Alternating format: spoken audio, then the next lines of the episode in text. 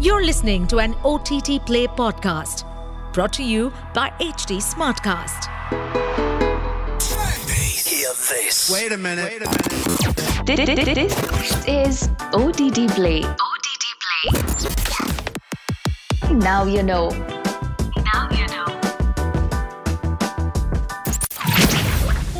Hollywood legend Harrison Ford returns as the iconic swashbuckling adventurer Indiana Jones, or Indy, in the fifth installment of the franchise.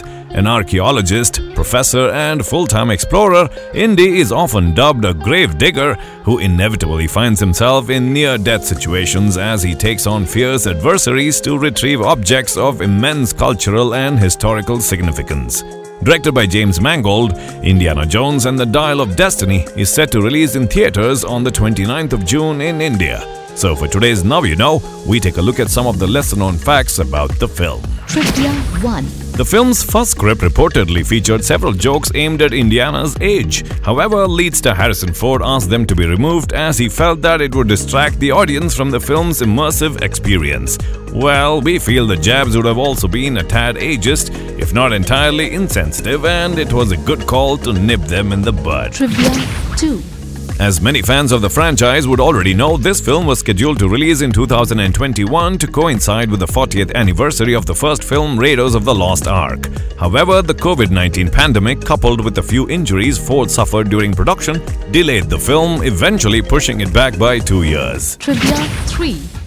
Steven Spielberg was vehemently opposed to the idea of using digital de aging technology on Harrison Ford for the film all the way back in 2012 when the plans for a fifth film were being discussed. However, the technology has significantly improved since 2012, and it appears new director James Mangold does not feel as strongly about de aging technology as Spielberg did. Ford confirmed that de aging technology is used in the film for flashback sequences in an interview with late night talk show host Stephen Colbert. Trivia 4. In the trailer, Indiana appears to be wearing a gold wedding band. It could be a hint that he is still married to Karen Allen's character Marion. Even though Allen did not feature in any of the trailers, she is listed as a cast member. Trivia 5. The film's primary antagonist, Jurgen Voller, is played by Mads Mikkelsen. His character is reportedly modeled after Wernher von Braun, a former Nazi who was among the 1,600 ex Nazi scientists who were brought to the United States to work on the top secret government program called Operation Paperclip.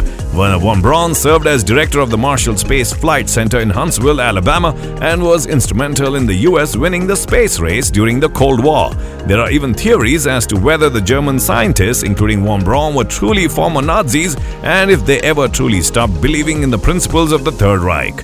Ironically, it is a Disney TV show that showcased Von Braun as an American hero, and the Indiana Jones franchise is owned by Disney, with its latest film featuring a villain inspired by Von Braun. Trivia 6. Phoebe Waller-Bridge, who is best known for helping Killing Eve and as the star and showrunner of Fleabag, essays the role of Indy's goddaughter Helena Shaw.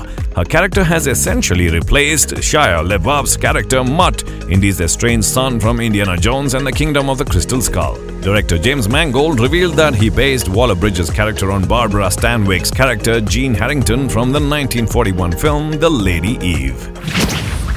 Well, that's the Now You Know episode for today on OTT Play. Until the next one, it's your host Nikhil signing out. Aaj kya देखोगे? OTT Play se poochho. To stay updated on this podcast, follow us at HT Smartcast on all the major social media platforms. To listen to more such podcasts, log on to www.htsmartcast.com.